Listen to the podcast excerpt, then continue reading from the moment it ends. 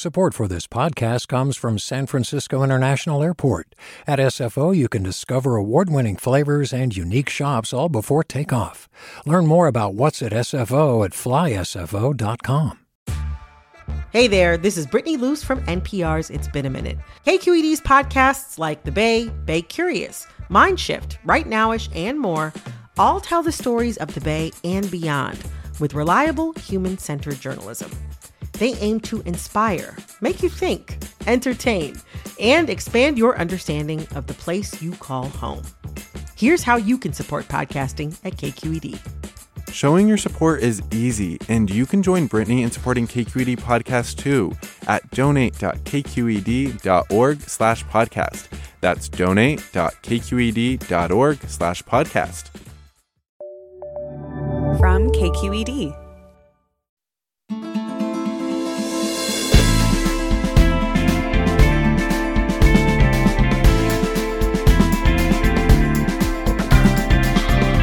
KQED in San Francisco, I'm Alexis Madrigal. Water has agency, it wants to go where it wants to go. Humans, particularly in recent centuries, have come crosswise with the desires of water, and through the application of almost unimaginable amounts of concrete, pumps the size of houses, and enormous canals, we've almost, most of the time, been able to make the water go where we want and not where we don't. But journalist Erica Gies argues in her new book, Water Always Wins, that the era of mega engineered infrastructure is coming to an end. Our water system here in the state and around the world is not going to hold out for much longer, and what comes after will require us to live and work with water's desires, not against them. That conversation's coming up next after this news.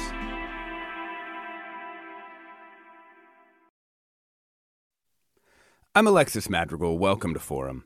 In her new book, Water Always Wins, Erica Gies begins here in the San Francisco Bay Area, where she grew up, tracking down the remnants of the creeks that used to flow through San Francisco. She tells us about paleo valleys, the remnants of previous glacial periods, that may hold the key to stabilizing the hydrology of the Central Valley. It turns out there are water mysteries all around us. And if we can figure them out, we may be able to build a new kind of infrastructure that's more flexible, resilient, and compatible with the rest of the biosphere. We're going to need something like that as climate change drives massive and destabilizing changes to the natural and human made water systems that we've built our entire coastal urban lives on. So, thank you for joining us, Erica Gies. Thank you for having me. It's a pleasure to be here. I love this idea that if you know how to read a landscape, like urban or rural, you can reveal the secret traces of water. And this is kind of how you open your book host hunting uh, ghost streams. So, what's a ghost stream, and what do they tell us about what we've done to water in our cities? Yeah, um, ghost streams are creeks or small rivers that underlie cities around the world. And the kind of standard development pattern has been to put those in pipes, uh, bury them underground, and then build more things on top of them. And the problem when we're having bigger rainstorms uh, that we're seeing now with climate change is that those pipes are often not enough to contain that water. And so we see signs of that. Um, and, you know, even before climate change, there are people who have creeks popping up in their basements mm. or, um, you know, like uh, in the book, Joel Pomerantz, a San Franciscan who's very into hunting ghost streams, shows me a place in Alamo Square Park where there's always this little pool of water, and it's because there are springs under the park that seep continually. I love that detail. and, you know, when you learn about those hidden bits of our, you know, aquatic uh, world, what do you think it tells you about how our water infrastructure needs to change? Well, we've had a very control oriented attitude toward water over the last 150 or so years in Western development. Um, you know, we try to keep it from certain fields, uh, so we build levees or we fill in wetlands and build on top of them. Um, we build seawalls. Uh, so we've tended to see water either as a commodity or a threat. But that is not necessarily required for humans mm. to hmm. see water that way. There are many, many cultures around the world, um, especially indigenous cultures, who see water as a friend or a relative. And uh, when you have that attitude toward water instead, you s- understand that it's, it's an entity with its own agency and that um, you know it has its own desires and relationships with the underground with microbes with beavers with people. And so the more that we can accommodate water's desires within our human landscapes um, the more resilient we will be We're talking about the hidden creeks and ancient rivers of the Bay Area and the need to remake our relationship with water with Erica Gies. She's a National Geographic explorer and author of the book Water Always Wins. We'd love to hear from you because this really is about our collective understanding of our landscapes and, and what water wants. And so, you know, we'd love to know have you encountered a river or waterway reclaiming its territory or or showing itself in a way that's unexpected? Have you learned how to read the landscape and see the urban creeks or waterways that used to exist or that have been undergrounded? Or maybe you've seen a creek restored, like Sausal Creek uh, in Oakland, for example. You can give us a call. The number's 866 733 6786. That's 866 733 6786. You can get in touch on Twitter, Facebook, and Instagram. We're KQED Forum. Or you can email those questions or experiences with this aquatic world to forum at kqed.org. So I- I want to talk a little bit about what you mean when you say water always wins. You have this great line in the book if water were a category of the game rock, paper, scissors, water would beat them all every time. So, what do you mean when you say that? Well, I mean, it's a matter of time scale. Um, but sooner or later, water does always win, even with our concrete infrastructure designed to control water. Um, you know, water people have a joke about levees. There are two kinds of levees ones that have failed and ones that are going to fail. And, you know, you look at dams and what's happening with Lake Mead right now. Um, you know, what is happening be- with Lake Mead right now? uh, yes, it's incredibly, the water levels are incredibly low, and we're, uh, many, many people who depend on that reservoir are at risk of water shortage. So it's, uh, it, it has its own power and it's going to find its way. And the reason we're seeing that more and more often today is not just because of climate change, it's also because of our development choices. We have actually filled in 87% of the world's wetlands, and we've intervened on two thirds of the world's largest rivers. And the area of pavement covered by our cities has doubled just since 1992. So, what those statistics tell us is that our impact on the water cycle has been dramatic.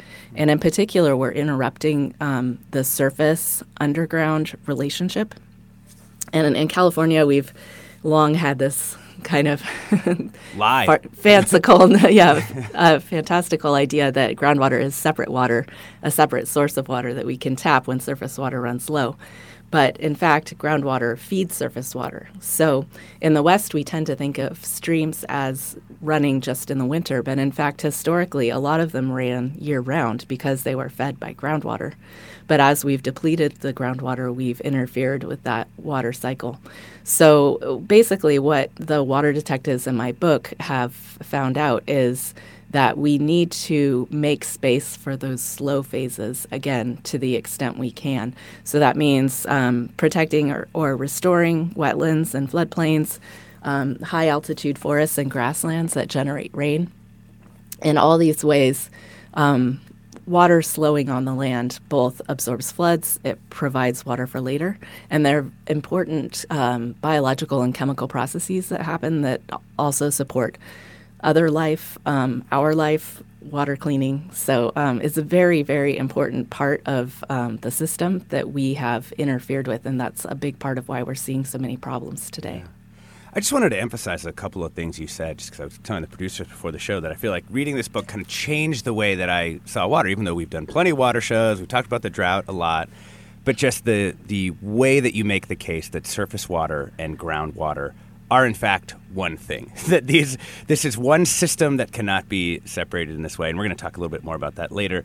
And then I wanted you to to drill down a little bit on kind of your kind of catchphrase for the set of solutions that you're offering in this book, which you're calling Slow Water. And you've said it a couple times, but I think people might need to, to dwell on the idea that you're actually saying, no, we need to have space for the times and places where water is going to literally move slowly, right? Like sit Yeah. on the land. Right. Right. Yeah. Um, I call these slow water solutions because all around the world, everywhere I went, the people who were really innovating in this area were looking for ways to slow water on the land in either a recreation or an approximation of water's natural slow cycles.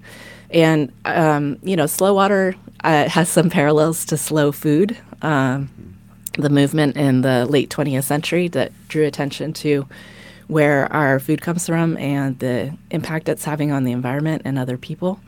Uh, similarly, uh, the way that we obtain and treat water has an impact on the environment and other people. That's something that I think a lot of people don't realize is it's really an environmental justice issue. Like if you look at dams, there was a really interesting um, uh, study over 40 years that found that interventions on rivers like dams brought more water to 20% of the world's people, but deprived 24% of the world's people of that water. And similarly with levees or seawalls, um, you know, if you can afford it, you build it, but then that um, either pushes the, the river or the wave action down onto the next community who maybe can't afford a seawall or a levee. So, um, y- you know, our interventions have consequences on other people as well. Um, and then, so slow water, there's also a distributed aspect to it. Uh, if you think about how solar panels on everyone's roof adds up to a lot of electricity. Mm-hmm. Similarly, these slow water interventions, you know, sometimes people who make decisions will say, well, you know, it's nice to bring a creek up to the surface, but, you know, it can't be a significant part of our water solution. Um, but if you think about that 87% of the world's wetlands that we filled in, you understand why you're going to need lots of small projects throughout the course of water from mountain to sea in order to be able to uh, absorb all that water that we've displaced. And that can mean a community aspect as well. So, you know, we have this very centralized system where um, you know, officials take care of our water and deliver it to us, and we don't really have to think about it. So if you have it distributed across the landscape, many more people are going to come into contact with it. But a lot of the places I went on my uh, book research around the world, communities are involved with caretaking water, and it can be a really positive thing. Um, people feel a sense of agency. They feel invested. They feel protective of it um, and they also understand it a lot better. So they understand what's possible and um, what what isn't possible given the water they have available. Well, and it's funny because that de- that decentralized aspect of the solutions that you're offering here, you know, from a big engineering perspective, that's a downside. From a community control, from a local political perspective, those things are actually positives, and so I think that's one of the great things that that comes out of this book and comes out of this this set of solutions. We are talking about hidden creeks, ancient rivers, and what water wants with Erica Gies. She's a National Geographic explorer and author of Water Always Wins. We're going to get to a couple of your calls that are already coming in uh, after the break, but we'd love to hear from you. What creeks, streams, or waterways do you live by that have impacted how you live? Or what's an urban creek or waterway that most people don't know about? You can give us a call, 866 733 6786. That's 866 733 6786. Twitter, Facebook, Instagram, KQED Forum. Or you can email your questions to forum at kqed.org. We're going to talk about paleo valleys, which I promise you you want to know about when we get across the break. I'm Alexis Madrigal. This is Forum. Stay tuned.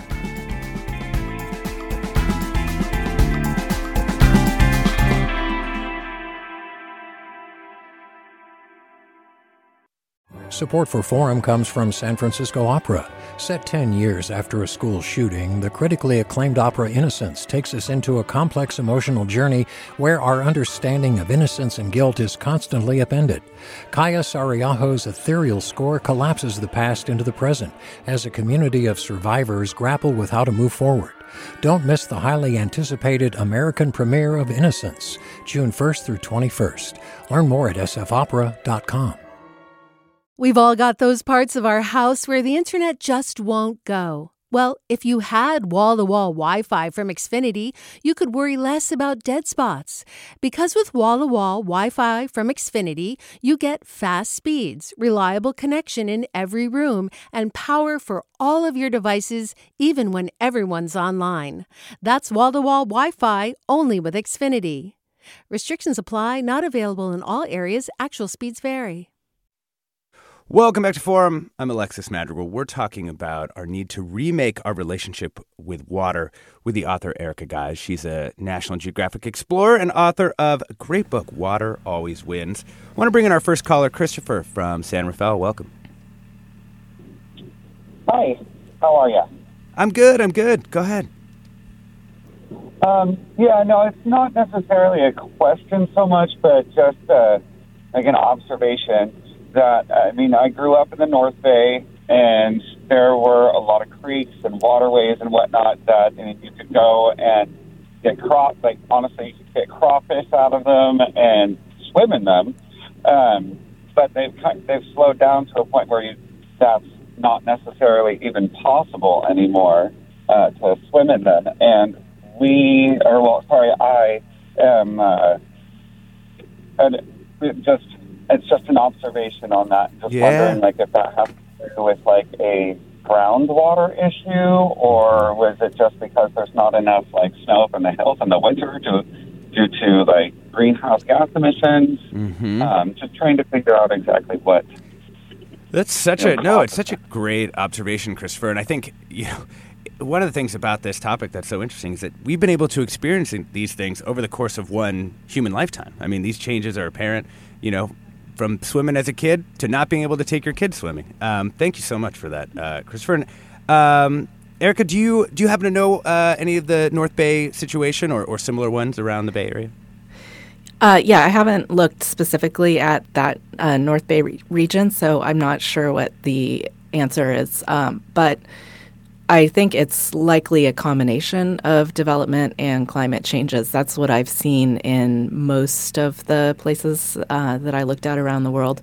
But definitely, um, pumping groundwater is something that happens across California and has uh, dramatically depleted surface streams. So, um, you know, if I had to guess, I'd say that's a, a likely contender. Yeah. Um, let's bring in. Uh, we've got a, a one listener who writes, "I've watched with interest how the Presidio Trust has restored creeks and watershed areas throughout the park. The wetlands that they have recovered there have made the park not only more beautiful but welcoming to wildlife. It's fantastic and something I hope we can do across the country. And Lew in San Francisco has also uh, been working there in the Presidio. Hi, uh, my name is Lew Stringer, and I work for the Presidio Trust. And I, I echo that comment. For the last uh, 30 years, we've been daylighting creeks in the Presidio that had been put in storm drains and buried underground by the U.S. Army. And one of the great opportunities with bringing back waters onto the surface in an urban place is it brings back life and all the beauty that comes with threading back biodiversity back into a place and all the a- attributes that come with that. So I, I would encourage people to check out a creek that's been renamed Petlenuc Creek, which is named after the old Ohlone village that used to be in the Presidio. It's a spring-fed creek that runs through the Tennessee Hollow watershed, um, and it goes all the way to the bay at Crissy Field. And, and there's a little string of pearls of daylighted creeks that are little three to five acre projects that are now full of life um, and are bringing uh, biodiversity back into the city. And there's trails and networks to see that.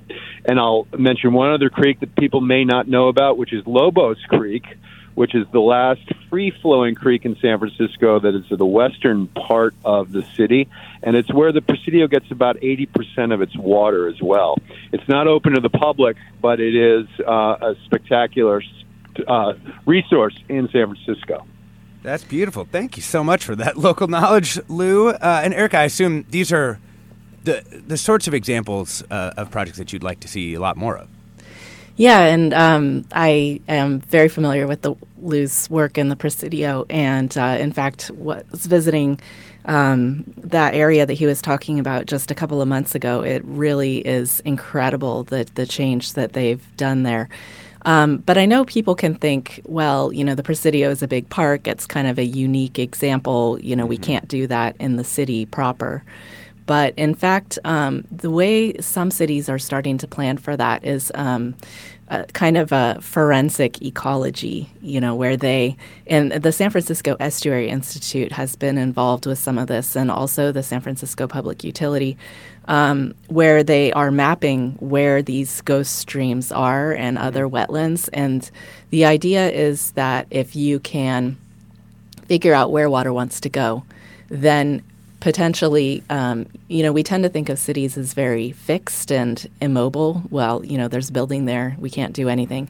But in fact, um, you know, buildings change over fairly frequently. So you can make it a priority to give some of that w- land back to water, particularly if it's an area that has recurrent problems with flooding, for example. And um, so this is a strategy that that people are doing in, in some cases. And um, you know, China has a nationwide program uh, called Sponge Cities, and so far um, the cities uh, it's been rolled out in uh, almost like 500 cities, and the area that they're doing so far tends to be smallish, like maybe five to 10 square miles. Uh, so if you have a city that covers, you know, a thousand square miles, it's not going to have a big enough impact. But um, there are many ways to get water to interact with the land within a cityscape. Um, so whether that's removing a building and restoring a creek, uh, whether that is uh, bioswales, these kind of vegetated ditches um, between buildings, um, it can be permeable pavement, green roofs, uh, people's backyards, incentives for, for native plants. And I just want to add that there's another important, like biodiversity is very important, and not just because we love critters, but also because they are part of these systems, and you actually need the animals and the plants to help the system function and be able to maintain itself, which also saves money.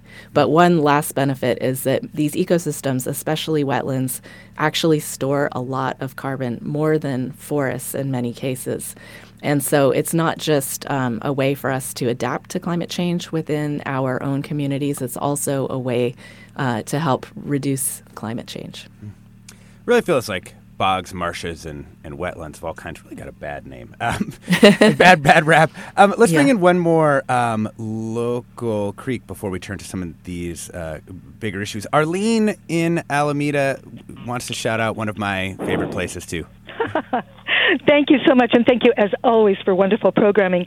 When I came up here to try and figure out um, between UCLA and Cal where to go to school, um, UCLA is very manicured, very beautiful, lots going on. But oh my gosh, um, Cal campus is just mm, so much more naturally beautiful. And I came across Strawberry Creek in sort of a miniature rough-hewn gully, so very natural and real.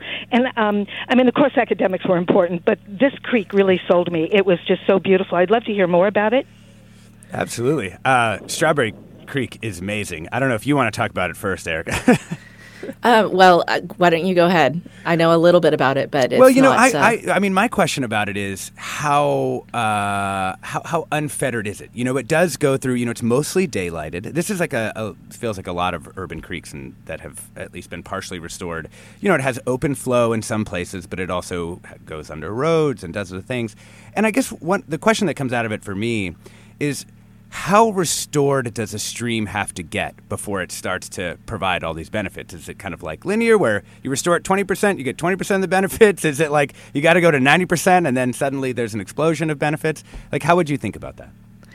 Yeah, um, I think Strawberry Creek is, and don't quote me on this, but I believe they're planning to do some more restoration there as well. Um, so, one really interesting thing about urban creek restorations is um, that for a while people have been, yes, bringing them back up to the surface. And, you know, we've tended to make them very straight uh, to rush water off the land because we're afraid of flooding from all that pavement. So when people try to restore them, they sort of add back the meanders, the S curves, and maybe put in some wood and rock to kind of simulate natural habitat. But biologists have been realizing um, that the the life that comes back is not terribly diverse, mm. and so that's important also for the function of the stream being able to maintain itself. And one area I found I learned about while reporting this book that just fascinated me is something called the hyporheic zone. Hypo means under, rheic means flow. So underneath a creek or a river, there's a, a, kind of a secret river, a second river that's flowing also downstream, but orders of magnitude more slowly because it's moving through the underground.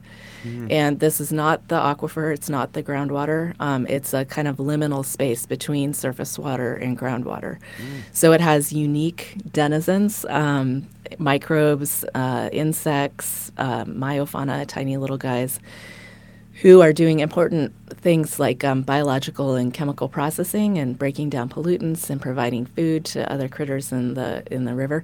And in a lot of our urban creeks, um, that fast water that we've created by straightening and armoring the channels scours away the hyporheic zone, this kind of gravel and sand underneath the stream bed where all of these guys live. Um, so I looked at a really interesting project in Seattle where they were trying to bring back salmon, and they had been doing kind of this typical restoration, and they realized um, what this woman, Catherine Lynch, um, a biologist who worked for the city, she said, you know, the the hyporheic zone is scraped away, so it's not surprising that. You know, it's not a very healthy stream even when we create it. So, like, let's build it back.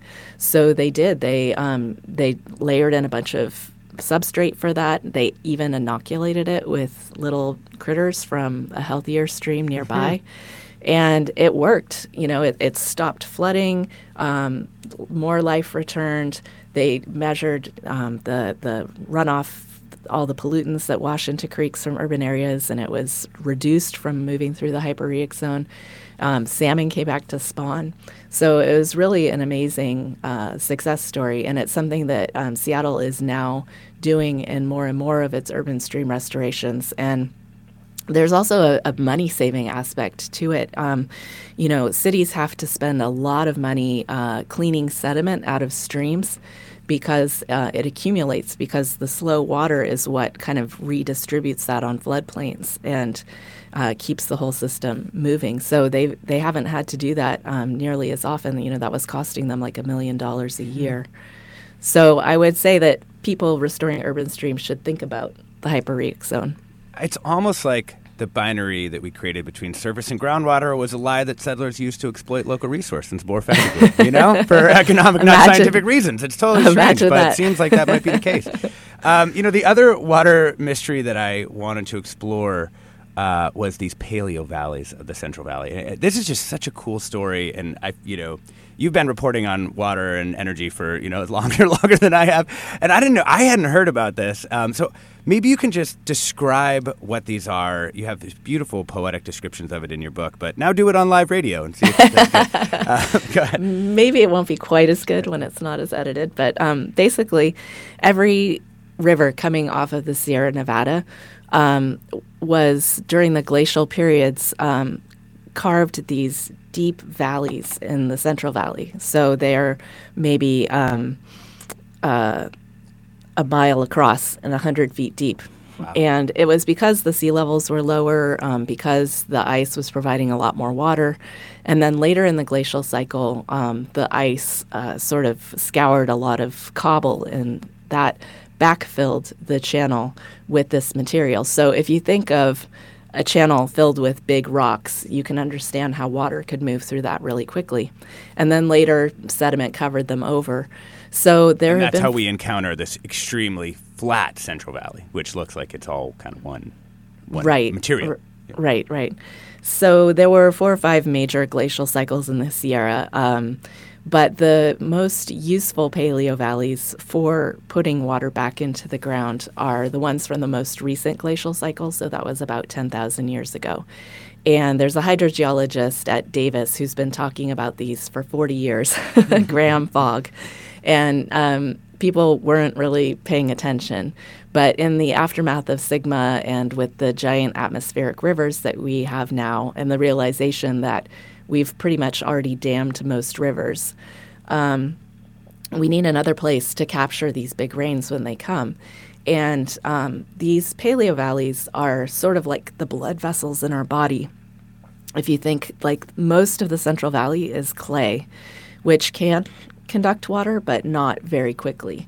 So, if we can capture the atmospheric river water and put it on top of these paleo valleys, it can soak underground quite quickly. It can be absorbed and then slowly migrate out into the clays. And that raises the groundwater table. So, it means, you know, all of these surface water streams will be healthier, the wetlands, um, and also people who rely on wells um, will find that the water is more accessible to them.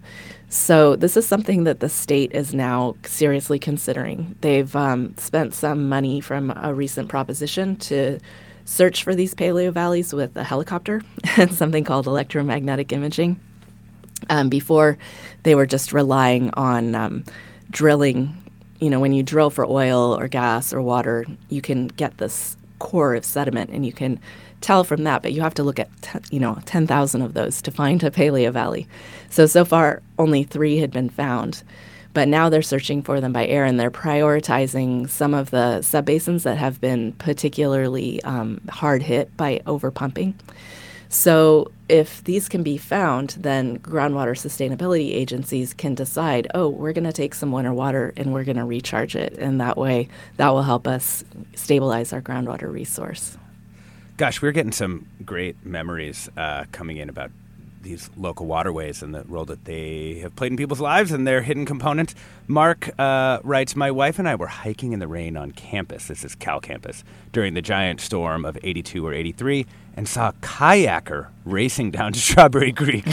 wow. very difficult under normal conditions, I would say. Um, Jeff writes, Our first home was on a very steep block of Duncan Street in San Francisco we would always see water seeping out of the pavement at the base of the hill. We understood there was a buried spring or small stream causing that. People who had lived there before the development of Diamond Heights remembered that part of Duncan was unpaved and was constantly muddy due to the same seeping, which allowed mm-hmm. kids to sled on cardboard down the steep, muddy hill. And I. You know, these stories, these uh, historical ecologists, right? They collect these accounts, right? To, because they actually are trying to build it. Like, what did this look like before we paved it all over? Right. And, you know, I think those memories are so special, and everyone seems to have them. You know, water is very important to us, and people have beloved waterways um, or water bodies. And I think, you know, if we can tap back into that again, that is a great starting point for thinking about water's agency and what water wants. Because, you know, I think we tend to really take it for granted. It comes from the tap, it's clean, you know, we flush and it goes away.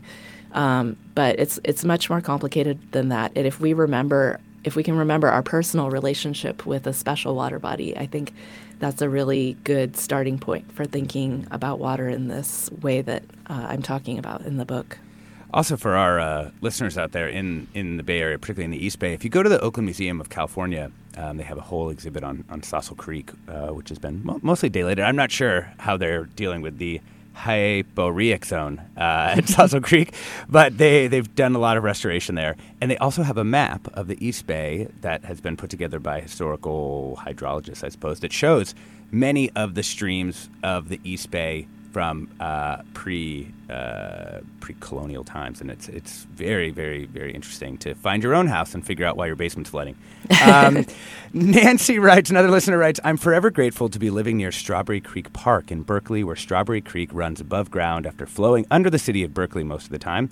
I don't know the exact history, but I believe residents of the area fought to have the creek above ground in this area. The children who attend the school across the street can go to the creek at recess on occasion. It's a delight to the entire neighborhood. We're talking about the hidden creeks, ancient rivers, seeps, paleo valleys of the Bay Area and Northern California, and the need to remake our relationship with water with author Erica Gies. She's a National Geographic explorer and author of the new Water Always Wins. Phone lines are full, so get in touch on Twitter, Facebook, Instagram. That's KQED Forum, or you can email your comments, memories, uh, and hopes for the future to forum, kqed.org.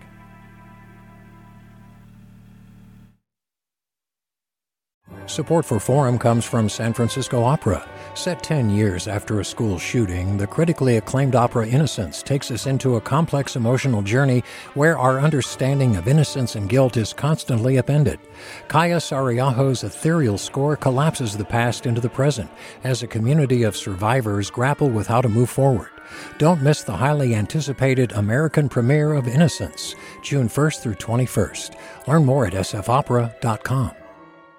We've all got those parts of our house where the internet just won't go. Well, if you had wall to wall Wi Fi from Xfinity, you could worry less about dead spots. Because with wall to wall Wi Fi from Xfinity, you get fast speeds, reliable connection in every room, and power for all of your devices, even when everyone's online. That's wall to wall Wi Fi only with Xfinity. Restrictions apply, not available in all areas, actual speeds vary. Welcome back to Forum. We're talking with Erica Gies. She's the author of this book, Water Always Wins, which, even if you've read other books about water, you know about it. There's a lot of new stuff in this book. Um, I wanted to talk about some of the big problems with water around the world, and we're going to start with uh, Peter in Santa Rosa. Welcome to the show.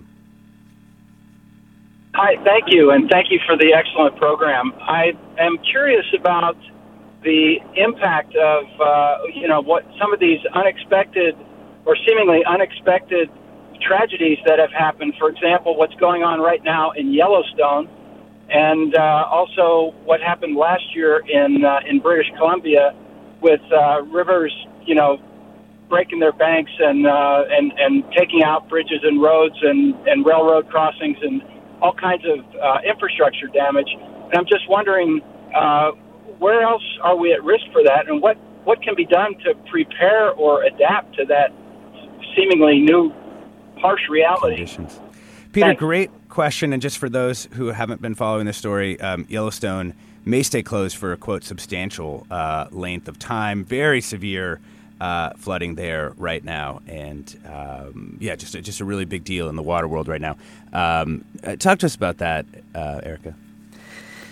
Well, I mean, it's a great example of water always winning. I'm afraid. Um, you know the ways in which we've built this development is based on certain parameters, uh, but it does not encompass all the parameters that water is capable of, and particularly uh, with climate change bringing bigger water extremes, and with our development allowing less space for water elsewhere.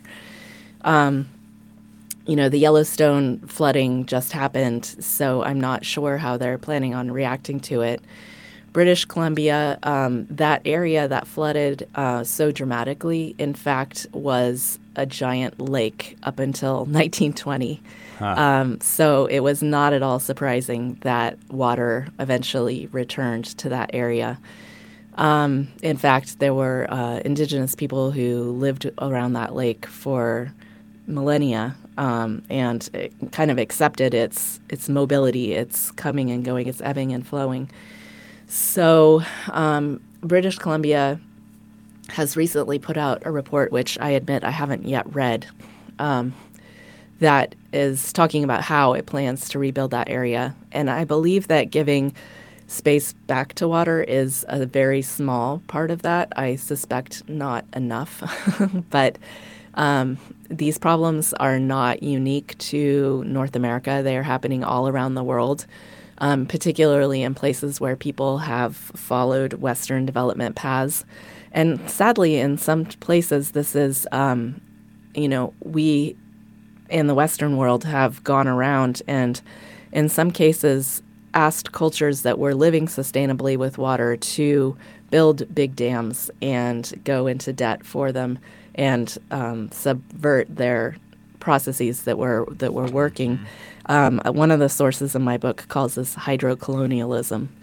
So the answer um, to Peter's question is that we we need to give water much more space uh, than we have, and that space could be, excuse me, um, it can be flexible space. So if you look at some cities that have uh, taken over formerly industrial areas that went derelict and they removed the buildings and they've turned that into parkland. So that is something that people can enjoy and it can improve the quality of life in a city.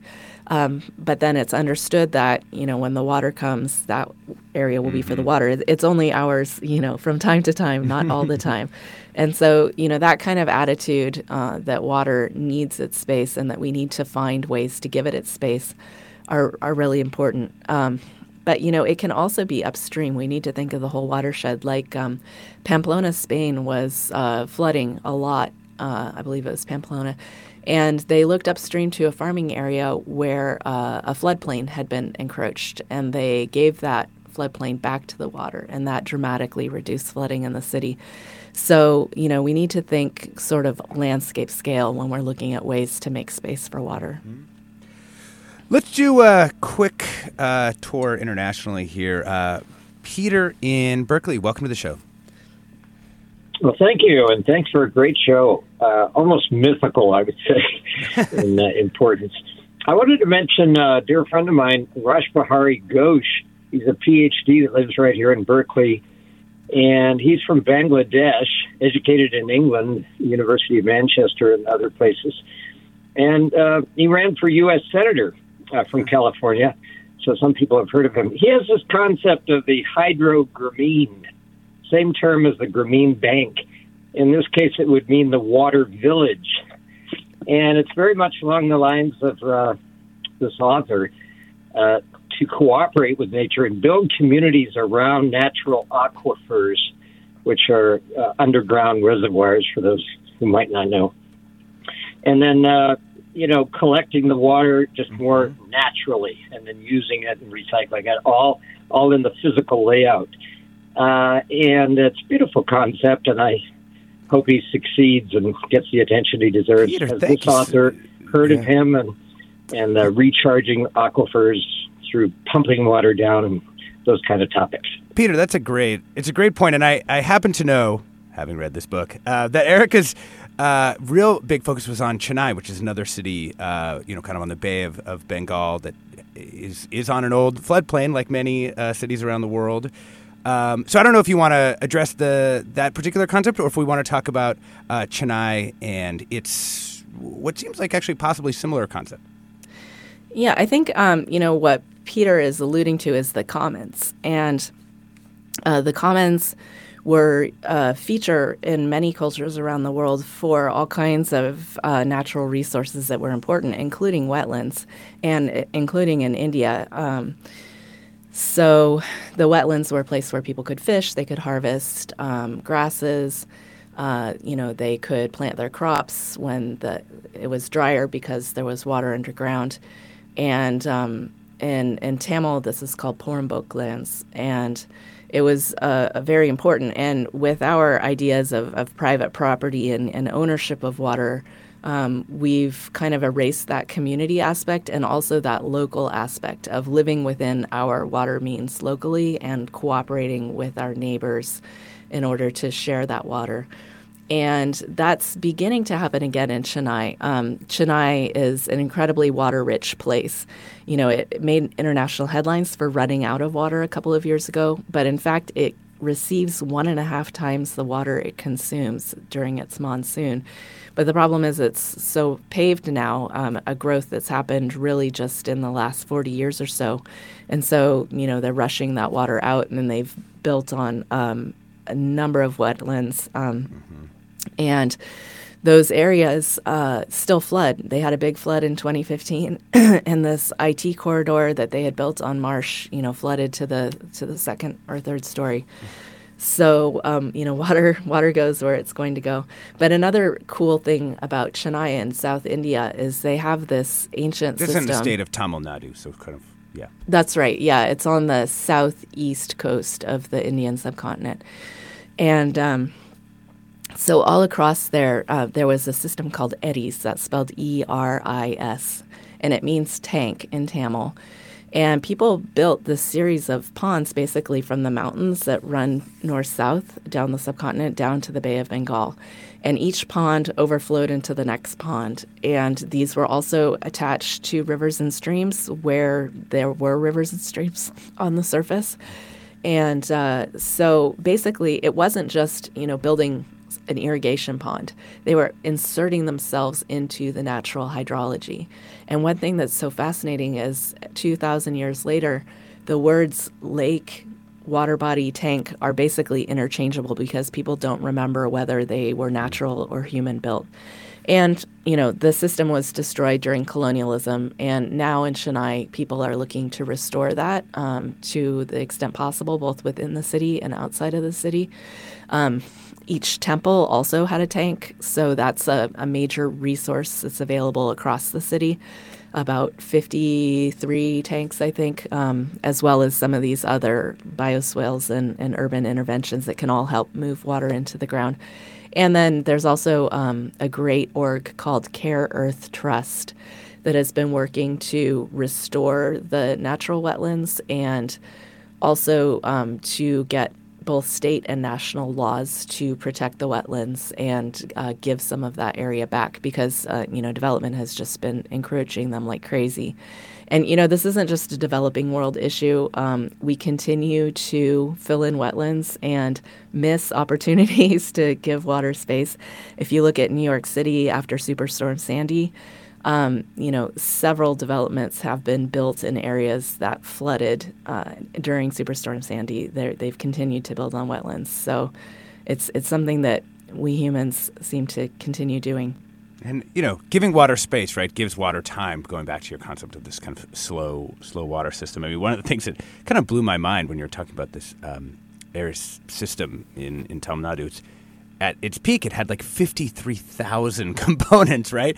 And the British yeah. come in and they say, What an incredible system you built. we're going to pay, we're going to do what we do now. Um, and yep. here we are, you know, a couple hundred years later and, and struggling with the, the repercussions of that.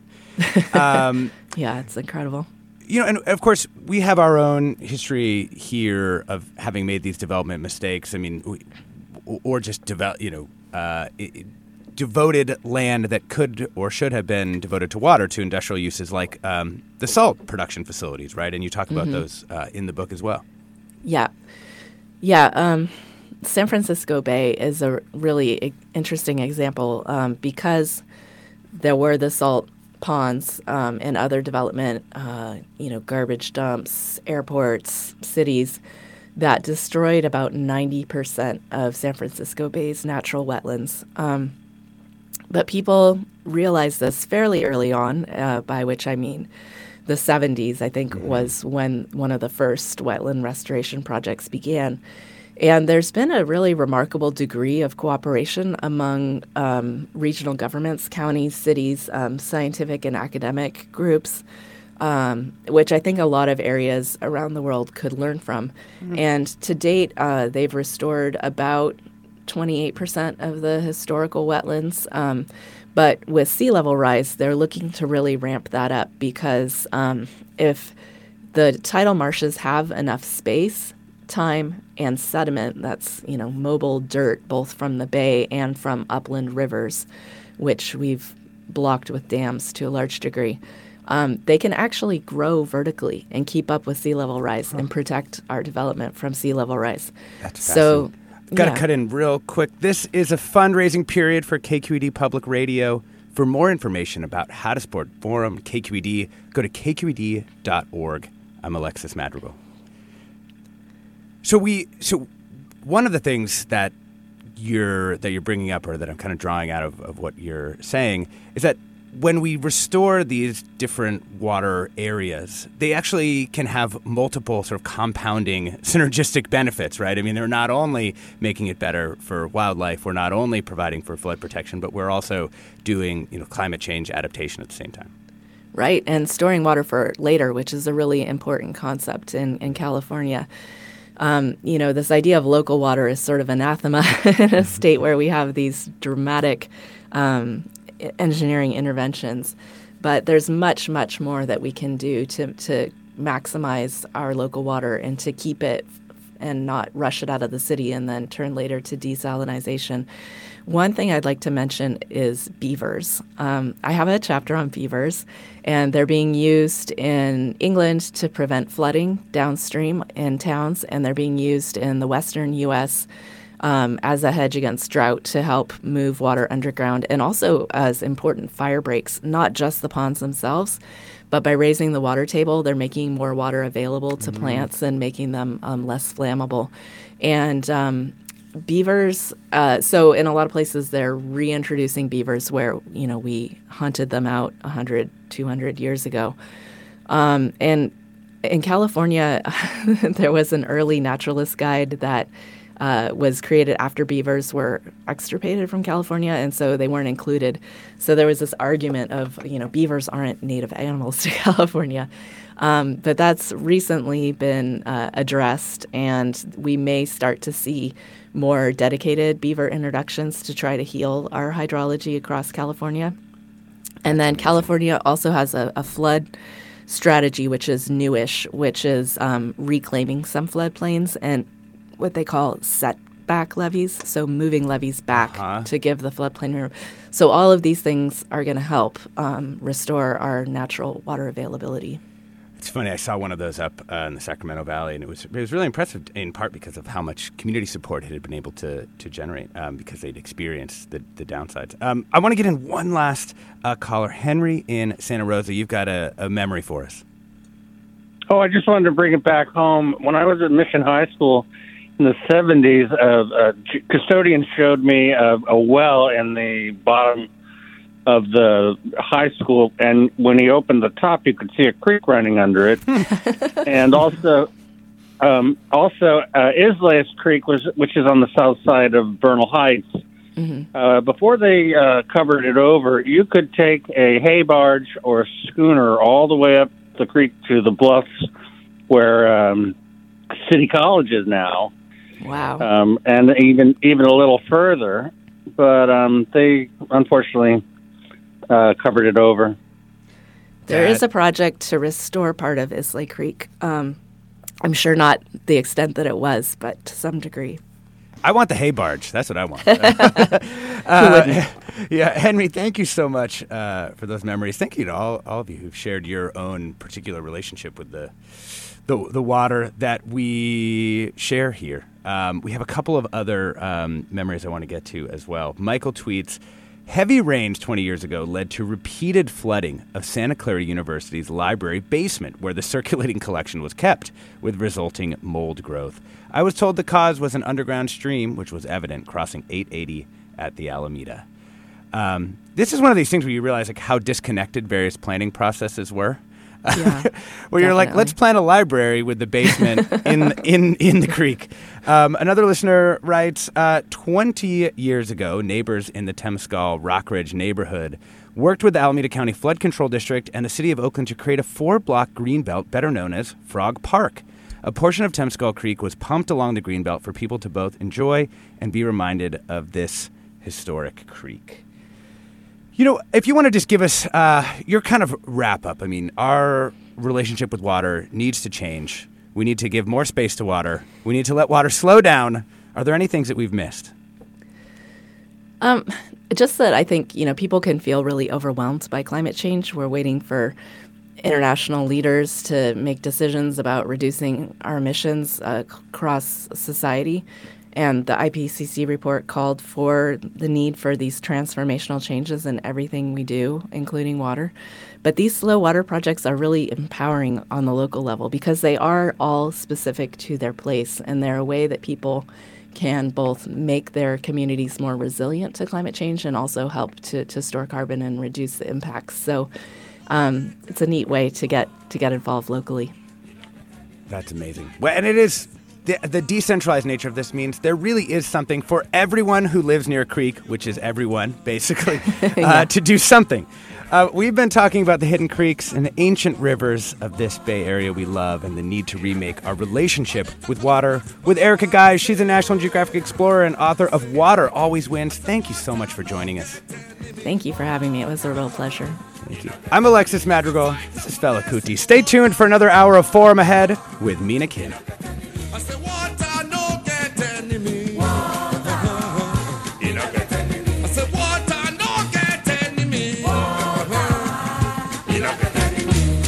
I said, Pour me your water. Pour me your water.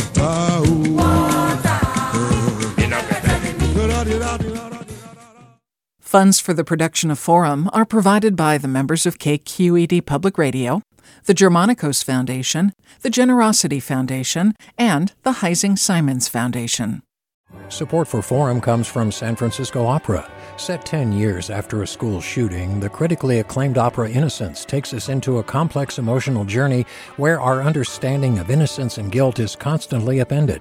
Kaija Saariaho's ethereal score collapses the past into the present as a community of survivors grapple with how to move forward. Don't miss the highly anticipated American premiere of Innocence, June 1st through 21st. Learn more at sfopera.com. We've all got those parts of our house where the internet just won't go. Well, if you had wall to wall Wi Fi from Xfinity, you could worry less about dead spots. Because with wall to wall Wi Fi from Xfinity, you get fast speeds, reliable connection in every room, and power for all of your devices, even when everyone's online. That's wall to wall Wi Fi only with Xfinity. Restrictions apply, not available in all areas, actual speeds vary. All over the country, We need to improve reading in Wisconsin. schools are changing the way they teach reading. I'm calling for a renewed focus on literacy. We have gotten this wrong in New York and all across the nation.